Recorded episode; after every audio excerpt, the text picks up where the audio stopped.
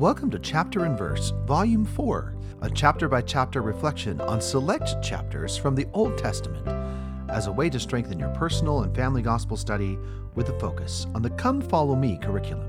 One chapter, one verse. My name is Michael DeYoung, and today we have a text based on Esther 10.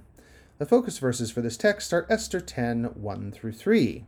And the king Ahasuerus laid a tribute upon the land and upon the isles of the sea, and all the acts of his power, and of his might, and the declaration of the greatness of Mordecai, whereunto the king advanced him, are they not written in the book of the chronicles of the kings of Media and Persia?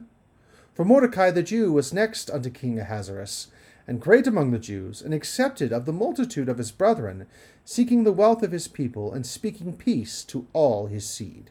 And now the text Speak peace.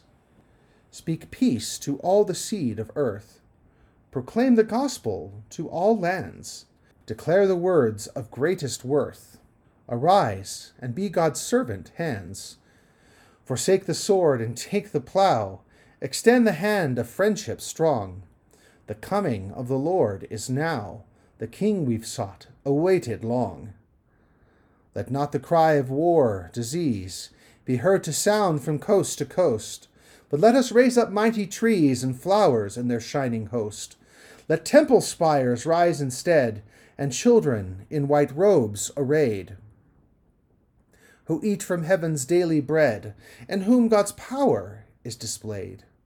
That music waft through every breeze, a chorus of eternal praise, ascending from us on our knees to worship Him of endless days.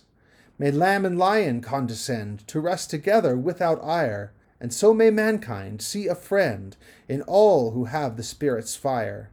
Speak peace to all the seed of earth, proclaim the gospel to all lands, declare the words of greatest worth.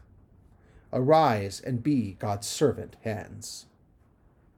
Thank you for listening. If you like what you